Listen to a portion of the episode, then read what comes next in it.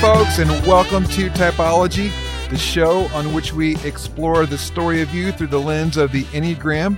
Hope you all had a fantastic holiday weekend. This is Anthony Skinner, producer of the show. I've got a giveaway for you at the end of this intro if you stay tuned. But first, I have to say, hey, how about that interview last week with Brant Hansen?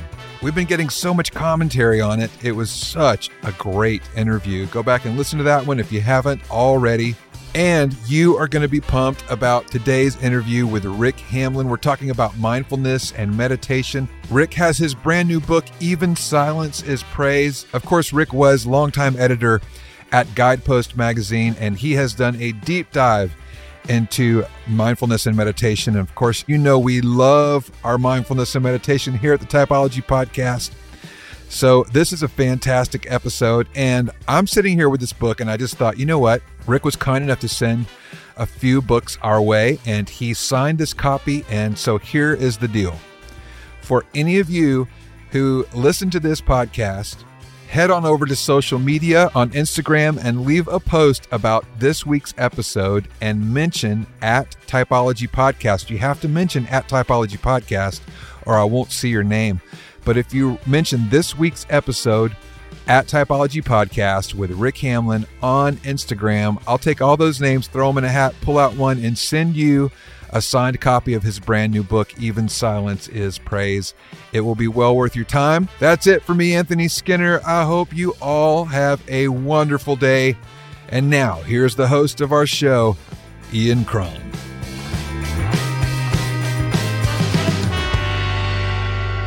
Rick Hamlin, Enneagram 2, author of the new book, Even Silence is Praise. Quiet your mind and awaken your soul with meditation. Welcome to Typology. Woohoo! Thank you. Thanks, Ian. We are delighted to have you, and uh, I am so excited about this conversation because prior to hitting record, uh, we had already a Yeah. rich, uh, a rich deep dive into uh, common friends and uh, talking about our common passion, really, Yeah. for silence and for meditation uh, and uh, for contemplation. Uh, we have so many similarities and uh, and interests along this line, and I can't wait for our folks to hear this, Anthony, because Same. as you know, I have long been a evangelist for a daily meditative practice, if for no other reason but to help people on the journey towards self discovery to learn how to uh, train and discipline their attention so that they have the capacity to stand back and self observe uh, the machinations of their enneagram type right? Uh, apart from you know i don't know how else you do it. So let's uh, let's hop in rick. I've, I've already spoken too much. You know we um, we're living in very challenging times and um, we know that there's a mental health crisis. Uh, recently, at the State of the Union address, our president made a, a, a big deal of, of, that, of that problem. We have anxiety and shame and depression. Talk to me about the intersection of mental health and spirituality and meditation. Wow. Well, you know exactly when it, when you the Enne- enneagram and meditation. I mean, it's it's just like what you say. When you sit silently, you get to know yourself a lot better. Uh, and and you know people get really anxious about it. They they con- constantly say to me, "Oh, you know, I'm so bad about it. You know, I sit there and and I can't quiet my mind because there's there's so much thoughts that come in and uh, so many distractions." And I always say, "But that's it. You know, hearing what your mind is saying when you when you kind of get quiet is an incredible gift. You know, you're you're opening yourself up to yourself and to God when you do that. Yes, and you know we're going to plunge more into this. Uh, we're going to revisit that question. I'm going to back up a little bit, but I think for me the word that has always resonated is that in uh, a meditation practice, and it is a practice. So I tell people all the time, listen, the, listen, it's a practice. It's supposed to be hard at first, right? That's why we practice, right? Uh, the scales on the piano are hard until you do them a lot, right? And uh, so, you know, but people these days always want to hack you know, how do I hack silence? And it's like, well, good luck. Uh, it just doesn't really doesn't really work. Let's back up again before we hit this mental health thing. Enneagram two, you're a helper. Uh, tell people how did you get introduced to the Enneagram and and what's it like to be an Enneagram two? Well, you know, when you kind of go down the the rabbit hole of self knowledge, you know, I, my first thing I, I got Myers Briggs, and and that I found very helpful in a workplace situation.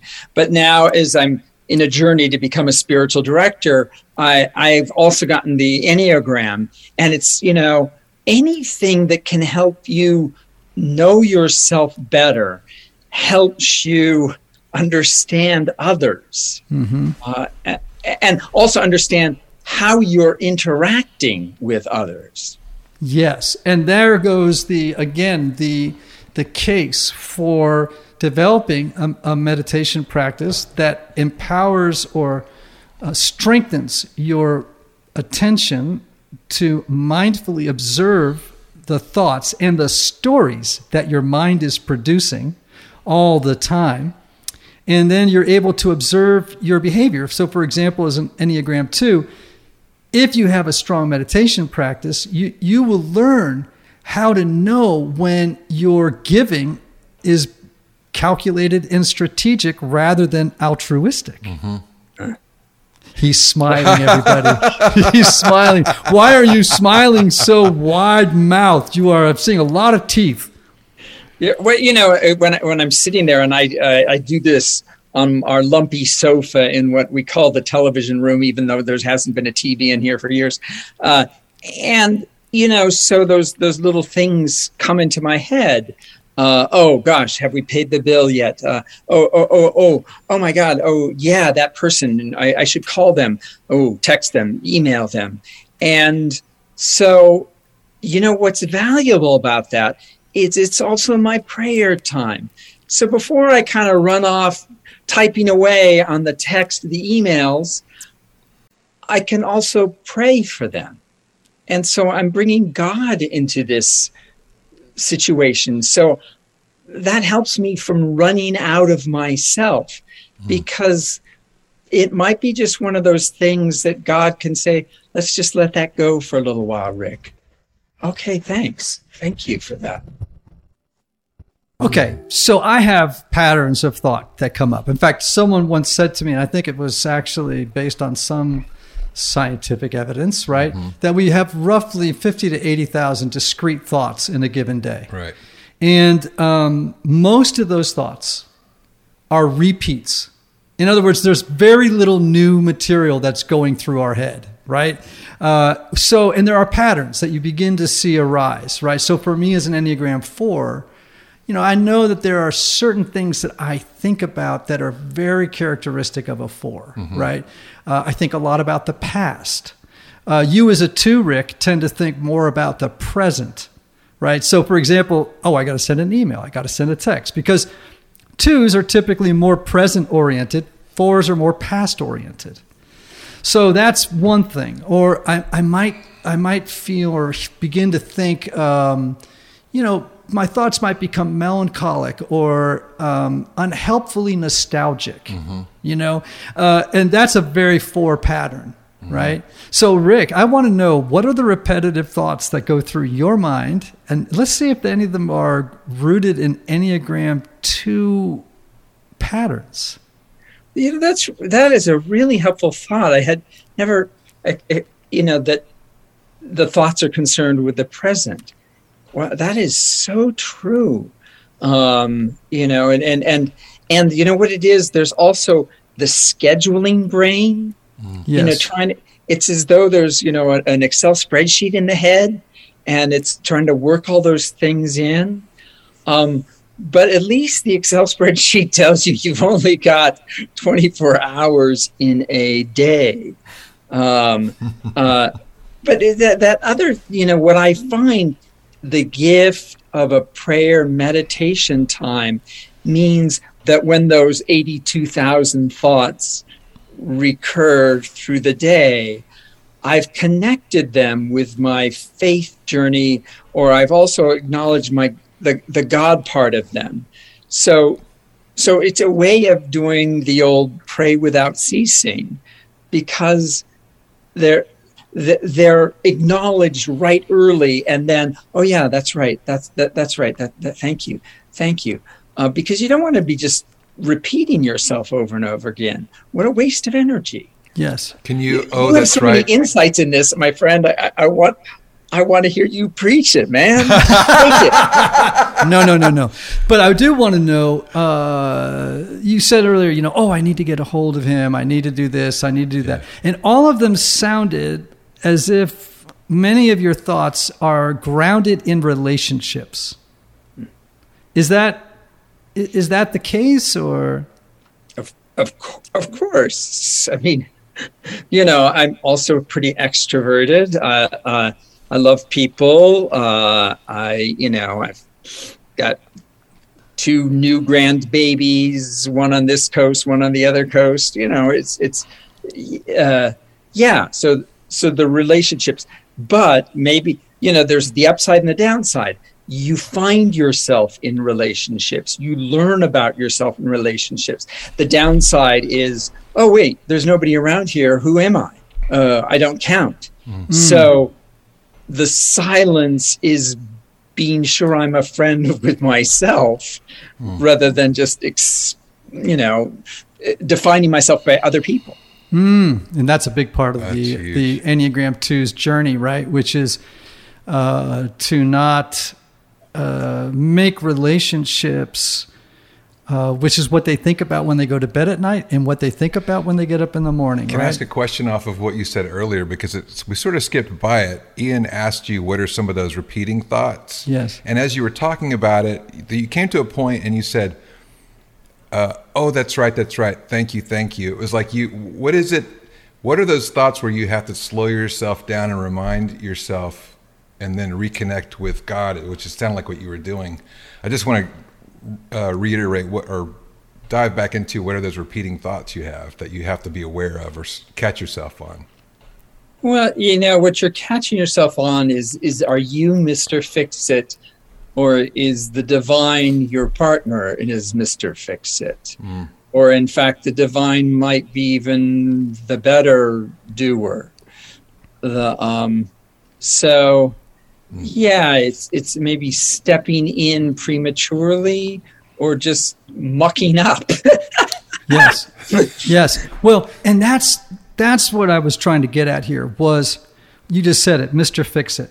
Enneagram 2s tend to be mr and mrs Fixits. Yeah. you, you know what i'm saying particularly in the area of relationships i need to call this person oh i need to find out how they're doing uh, I need to check in with them. Uh, you know, twos are very uh, focused on meeting the needs of others, of helping others. That's a strategy that they employ uh, when they're not very self aware to win the approval, the appreciation of others, right? Is I'm going to meet your needs. And by meeting your needs, I kind of quietly expect that you'll meet my needs without my having to come right out and, uh, and ask for you to do that. yeah, I should say. I I think I should wear this hat that says "Need me, need me." That's it, Rick. That is the Enneagram 2. And so, you know, every type, you know, would have, and I could go through Sure, them, but yeah. they would definitely have um, type related thought patterns. And, and to be able to recognize them and not be tyrannized by them Right. is kind of a big part of what I think a meditation practice can do for people who are using the Enneagram as a tool for spiritual formation. Well, I guess you know what you're saying is is is it is it really love that you know because what what our goal in life is to love. Is it really love if it's all just about serving your needs Mm-hmm. uh, and not theirs, uh, or being aware of theirs? So it, it, this is the growth thing that you just have to keep pushing yourself through, or at least I do, my friend. Okay, so we've we've talked a little bit about you know how silence can help us develop the muscle of attention that gives us the capacity to observe ourselves and hopefully, with tremendous compassion, with a sense of humor, uh, to be able to go, oh, that thought again. You know what I mean? Or when we have a thought that isn't particularly wonderful, I guess that the what's the word that Eastern Orthodox uses? It logismoi. You know, the when your thoughts begin to r- run riot and to just not take them very seriously, even the distressing ones. You know, like Yeah. eh, that's just what the mind does. The mind secretes thoughts the way that uh, your thyroid, you know, secretes, you know, enzymes or whatever the thyroid does. All right, so we've covered that. Someone wants to begin a, a meditative journey. How does that happen? Uh, you know what? Uh, the, the, there are two things find a time and find a place. And, you know, we usually think, oh, yeah, the time. The other thing, when you do it, you have to do it every day. Mm-hmm. And if somebody says, you know, I can only do it for five minutes, I say, fine, but make sure it's five minutes every day Yes. because circling back to it again and again is what what works and and and then i say find a place because my lumpy couch when i taking the subway to work the a train the place becomes your signal oh yeah okay this is when i'm checking in. I'm, I'm checking out to check in. Uh, so it's it's those two things. And and then the, practice of for me it has to be with my eyes closed. There's there's there are you know practices where you i love you know tend to i tend to meditate on just an image. And it's not an image of jesus. It's not an image of myself. It's it tends to be just sort of negative space but there's also the practice of using a word a single word god peace love z- sin maybe um, which comes from uh, a wonderful uh, the cloud of unknowing an author wrote the the cloud of unknowing in the 14th century. So uh, uh, so I'm, I'm jumping all over the place my friend but but it all you have to do it is the thing about prayer trying is doing it's the only thing out there i can think of where trying is doing Yes. Yes. And you, you've said a couple of really helpful things. So the first one for me is uh, set a place mark in your day. So for me, it's in the morning. Uh, I try not to have a cup of coffee beforehand because it jazzes me up. Uh, and so I have a and I have a place. I have a meditation cushion. I have uh, a traditional. You mostly see them. You know, I found it in a Buddhist meditation center. A zabuton, which is a cushion that goes under it. Uh, so I'm on the floor, cross-legged, and then um, when you set the time, if it's for five minutes, if it's for three minutes, because that's all you have, do it. Because um, then the next day, we obviously would like people to eventually reach a place i think of 20 to 25 minutes is a is a good time but you can't start there. You got to mm-hmm. start at like 3 minutes 5 minutes you know get your body it's like you don't train for a marathon on your first day by running 15 miles you know mm-hmm. you if you've never run a race before you start with half a mile for a mm-hmm. week every day. And and then you build up right? And then you might even find that after 5 minutes you actually have a hunger to go for 10 and then you follow that that intuition right or that impulse. So all right so but during the time of meditation rick um because there's so many styles of meditation right? There's a mindfulness meditation which is i don't want to say actually in the scientific tradition there's a mindfulness uh, practice right? It's it's a I don't want to say atheistic. It's it's just it's not a God practice. Then you have centering prayer, which is where the the work is to completely focus one's attention on the repeating word. Let's say on the inhale, you might say. Uh, when I use centering prayer, which isn't that often, like on the inhale, I use the word Maranatha, right? Come, Lord Jesus, come, and then I'll say Mara on the on the inhale and Natha on the exhale. Okay? And whenever my attention or I get pulled away by thoughts or ideas or stories, I can catch myself and go, oh, planning mind, uh, scheduling mind, whatever. And then you bring your attention back to the word, right? And there are other styles too, Rick. Which, what other ones that are available to people? Uh, well, I was thinking also Lectio Divina, which is a little bit like centering prayer, where you you turn and you take just a phrase from the um, from from the Bible and you use that um, to uh, it's that's a wonderful you know ancient practice um, to kind of circle uh, your your mind back then. And then, like I said, the one from the cloud of unknowing, where you use a single word. Mm-hmm. Um, and he's the cl- author of the cloud of knowing, it, a single syllable word. Interestingly Yes. enough, Yes. one syllable. Wow. Yes. Ding! It's like the Yeah. little bell. Yeah, it's like a little bell, right? Uh, now, the, the the problem for me with Lectio one, and of course it's quite valid, but for me and personally in my own practice, is that it tends to trigger the discursive mind. So, in other words, uh, you know, uh, maybe I come up with a you know a phrase or a sentence from Scripture, then I start to theologically unpack it.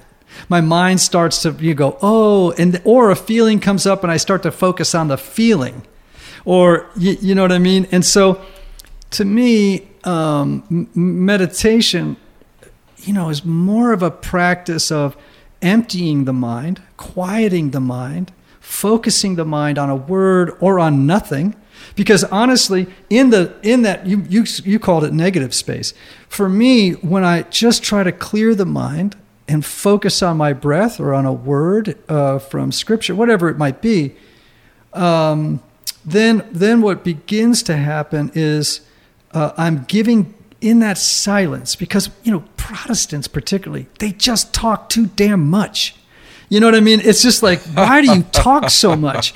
And and so what happens is when when I go into that space, all I want to do is give God consent to do what He chooses to do in my wiring during that silence just trusting that some activity of grace of God is happening in the silence, though I though it may not be uh, perceptible to me, and just to rest in the divine. How does that ring with you? Does that sound like a?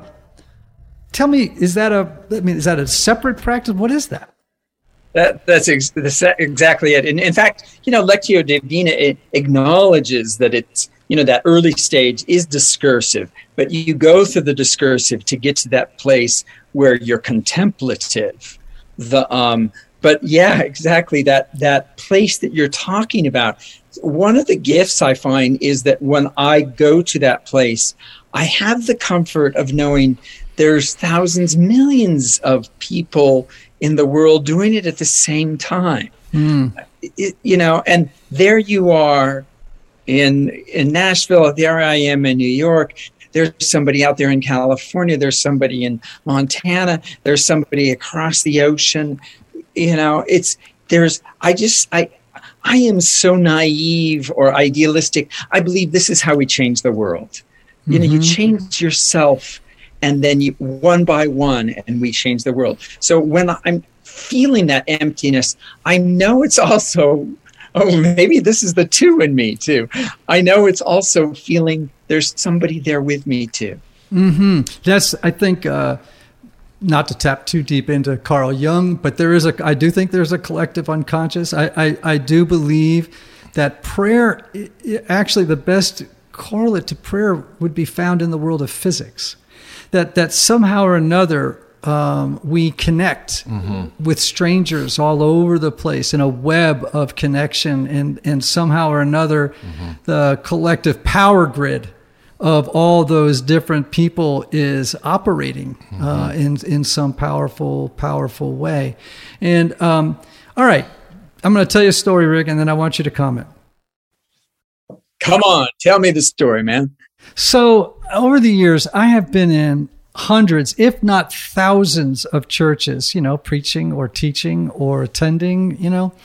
And uh, one of the things I've noticed in the Protestant tradition, in particular, not so much in the Catholic and Orthodox tradition, but in the Protestant tradition, they're afraid of silence. It's like they're terrified. So I'm going to tell you a story. One day, um, I go to this church, I'm speaking at it, and it starts off, there's music playing when you go in. Over the speakers, right? Mm-hmm. There's background music when you go in over the speakers. Then they start with a four song worship set, blaring music, right? Just, no, just talk, yeah, noise, noise, noise, noise, noise. Then they have what, what's called interstitial music or music that is a segue. They even call it a segue music, right? Isn't that mm-hmm. isn't that what it is? Yes. So when the music that the band does, now it's coming. Let's say to a like a prayer time. Mm-hmm. Well, there's actually music, but in that transition, and then there's music under the prayer. like this kind of bed. I call it I call it like sonic wash music underneath the uh, the the guy praying, and then there's segue music again and now the youth pastor gets up and he's manic and running around and you know announcing he's going to cut his hair if they raise enough money. And then after that there's music and then it goes to the pastor at the end of that the, and it's just constant noise. It's as though they're allergic if not terrified of the possibility that god might show up in the silence. Can I add something to what you just said? As a worship leader, I've been leading worship and have purposefully had pauses, and I was told, "Don't do that." Okay. Yeah. Rick, what is what is going on given that scripture and all the great fathers and mothers of the church have taught how important silence is? Why are Protestants and let's be honest, you know, Anthony, kind of evangelicals, you know, little E or big E, they are like, what the heck? It's like so I can't hear God because y'all are making too much noise the whole time. Rick, what is that? Uh, Isn't that interesting? Do you think it might be in insecurity?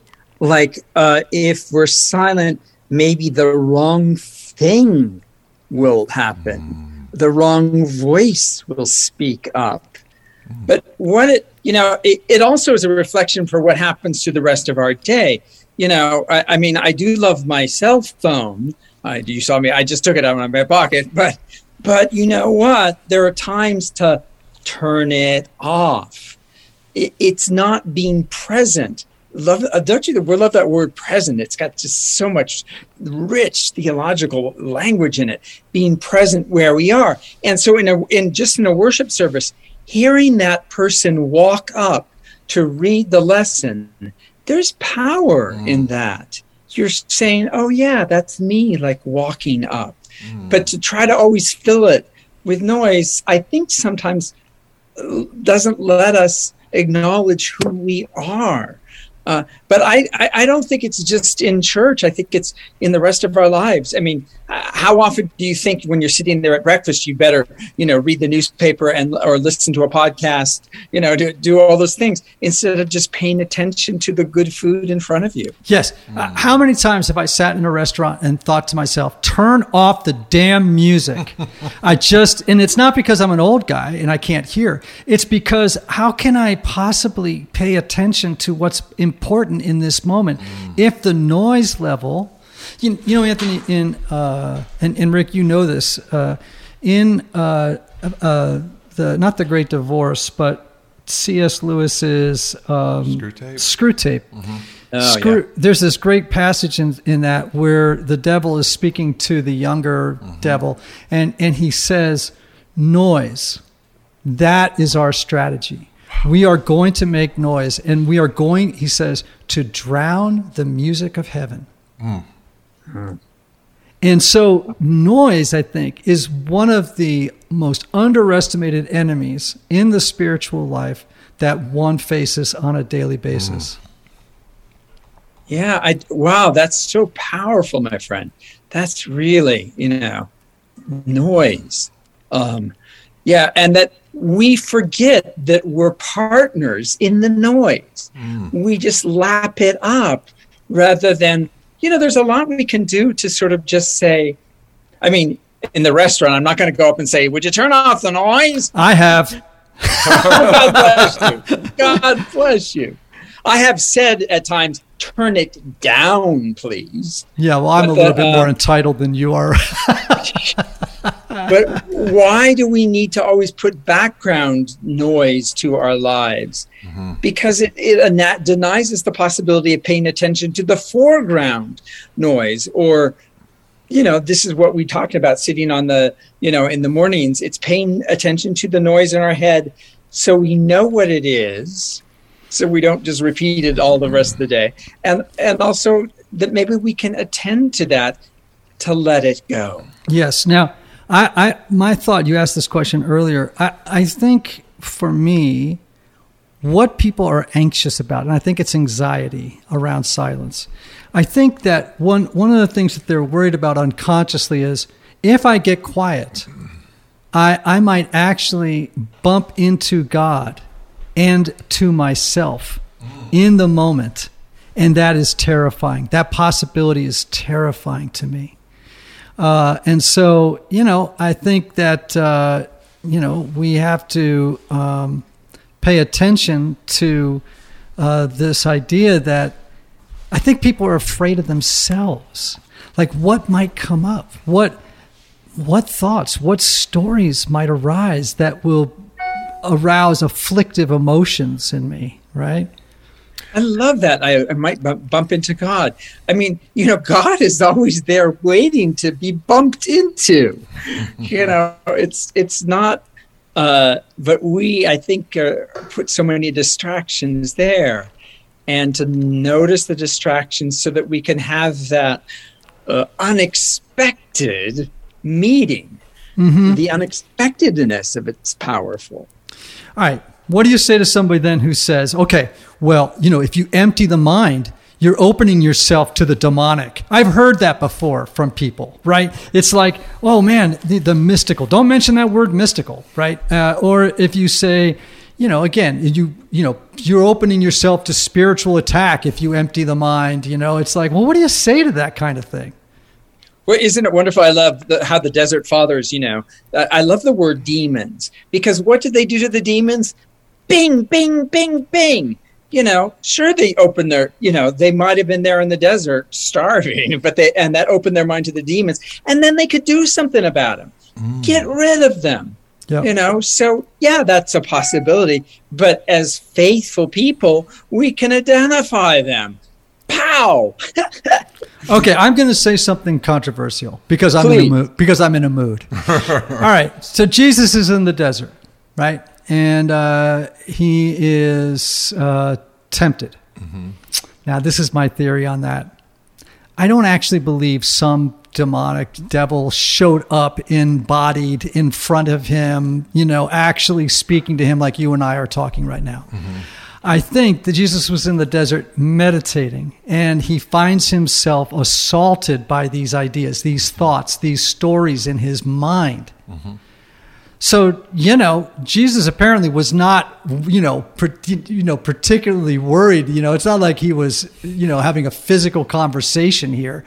And how does he deal with it in the time of meditation? He doesn't back away. It's it was very powerful for him to actually observe in in the moment these thoughts coming up, recognizing that they were temptations that he had to avoid in order to accomplish his mission. Rick, am I going off the rails here I, theologically? I, I love that idea because you know how in one of them they actually use scripture to, to mm-hmm. sort of lure him to the to the wrong direction, the enemy, and he comes back with scripture. You know, it's it's that they use all that manipulative stuff that can take us the wrong way. But sure, it could be. A, I, I don't have a problem with that that idea. The, um, what I also think is really important. Here we are in the middle of Lent. You know, we often honor it by giving up some sort of food, chocolate, you know, wine or something. But what's powerful about that? That he's in the wilderness he doesn't have his friends there. It's about a wilderness experience and learning in a wilderness experience. And just those 20 minutes sitting, 30 minutes sitting on the sofa is, a, is acknowledging that wilderness in ourselves. Mm. I love that. Yeah. The wilderness in ourselves. Mm. Yes, I, I, I agree. Now, um, we, um, talked earlier about uh, what people can learn from our friends in the East, right? Uh, uh, our Buddhist friends and others who, uh, you know, for thousands of years have recognized the importance of, of meditation in the development of a spiritual life or a spiritual way of being in the world. Um, what, I mean, again, I've heard people push back on me and they go, oh, that's Buddhist or it's this. And of course, all the anxiety comes up, all the worries come up, you know. And um, I, I often have said, you know, tongue in cheek, well, you know, we have a Near Eastern religion, but that's a separate issue. Um, so, so Rick, what what do you say to those people? What can we learn from other traditions, and why why should we or why shouldn't we, uh, you know, be worried uh, that somehow or another we are sleeping, spiritually sleeping around with another religion when we practice meditation? Well, of course, we listen to other uh, people of faith. Uh, you know, we come from Christianity, which came from Judaism. There, there, there you have it. You know, it's it's it's evolving.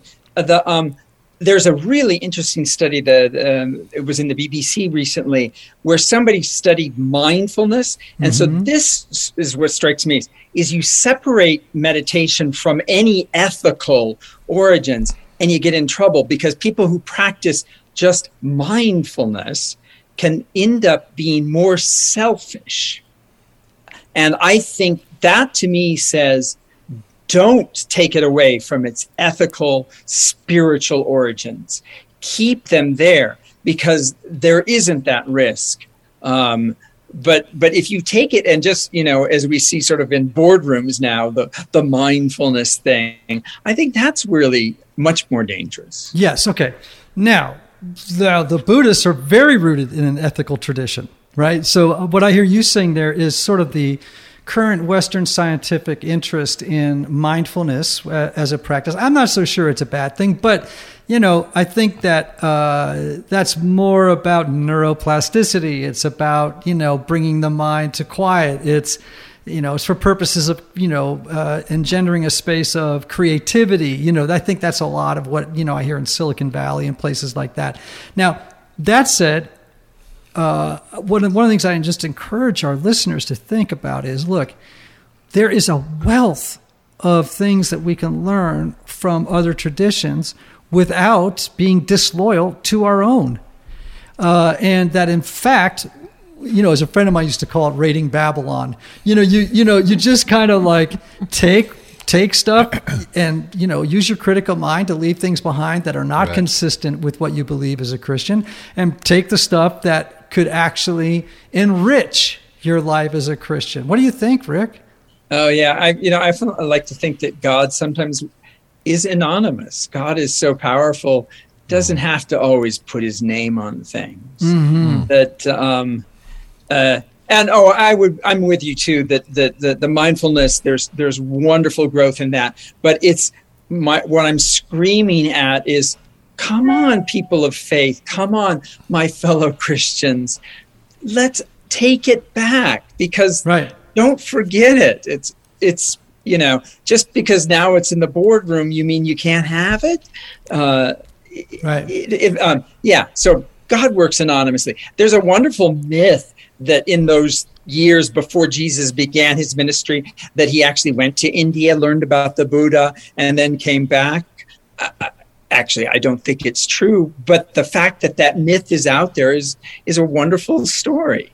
Yes, and of course, my hero Thomas Merton uh, was a, a, tremendous proponent of uh, trying to find uh, the overlap between the Buddhist tradition and the Christian tradition. Now, Merton was very, very clear. He said, "I am not a Buddhist. I am a Christian." But what he was looking, what he was looking for was, gee, what can we learn here, mm-hmm. right? What what can we learn here in conversation with this other tradition? So I'm not. And here's the other thing.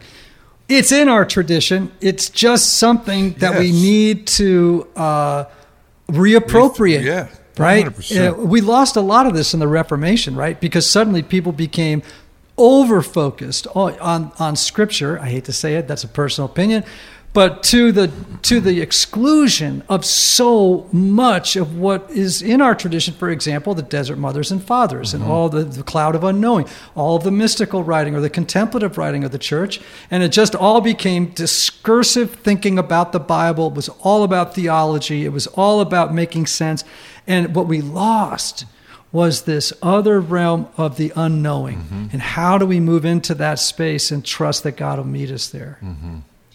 You know, that this tragedy of, of, of uh, Merton dying so young, I guess 52, 53, and, yeah. you know, over there in the East. And just wouldn't it be wonderful to think about what his next steps would have been as he mm. learned more about the Eastern tradition and, you know, claiming his own faith and seeing how much there was to learn and to share with the rest of us. Hmm. All right. So for those of you who don't remember, uh, because we've had such a rich conversation, we're talking with Rick Hamlin. He is the author of the new book, Even Silence is Praise. Quiet your mind and awaken your soul with Christian meditation. It is such a timely book, in part, Anthony, because right now we are in the midst of a mental health crisis. I mentioned it earlier in the show. I did want to come circle back and, and, and touch on it. Rick, tell me, how can meditation help Christians with who are suffering from anxiety, from depression, uh, from obsessive thoughts that uh, are that that oppress them? Um, you know, these are these are real challenges in the world. Well, I, I, I want to be careful. I don't think it replaces therapy if therapy is necessary, medication, but I think it can be an adjunct and a a partner in that work. Mm-hmm. Um, yeah. So so sure, I've I've gone to therapists many times in my life and and and, and needed it. I've suffered through depression.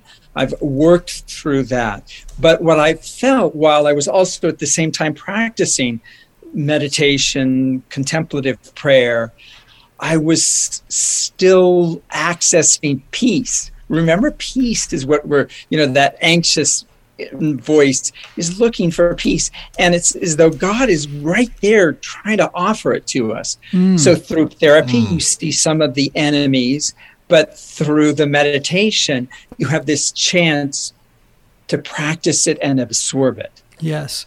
Okay, so you know, I've been in a 12-step recovery program for years and I love step 11, sought through prayer and meditation to improve our conscious contact with God as we understood him, praying only for knowledge of his will for us and the power to carry that out. So that is the 12th step in Narcotics Anonymous and you know, AA and OA, whatever your A is, you know. Uh, and I think you know, in my experience, and I've heard this so many times in the room, how many addicts in recovery would say that meditation has, in many ways, been the floor upon which their hmm. spiritual life has was was erected. That's beautiful. I love hmm. that. Yeah, it's you know, again, we see this everywhere, right? And so when I see a teaching show up in multiple religions, in multiple other spaces, I have to think to myself, hmm, that's not uh, that's not a coincidence. It's because uh, there's a, a great, profound, universal truth in it for for all of us. All right, so Rick, I want to close up. Uh, we mentioned some books. Uh, in addition to yours, I think about uh, Martin Laird's book, Into the Silent Land uh, which is a great book for Christians to read because it makes such a strong historical case for why meditation is important. Uh, his book, Ocean of Silence, is so gorgeous. Um, and there's a connection to the Enneagram too, because he often quotes Ev- Evagrius. I can't pronounce his name. Evagrius Ponticus, yeah. Yeah, who who had maybe was there for the origin of the Enneagram. Mm-hmm. So there it is, the two things right together. Yeah, of course. That's a. I'm glad you made that that connection. Um, so, Rick, any closing thoughts for us? What What is it you want everybody to know uh, about meditation and the importance of it, the life changing dimension of it, all that stuff? Like, what? How would you sign off? What encouragement would you give people? The uh, it's funny is an Enneagram two. One of my my sin is pride. You know that's the thing.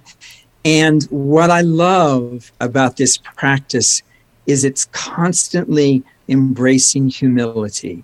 Humility. You know, uh, I I love that that that story from from Jesus of the the publican and the Pharisee, and the the publican who's just saying. Uh, I- I'm sorry. I, I have mercy on me. The Pharisees just bragging in prayer. Thank God I'm not like other people. And Jesus points out the publican.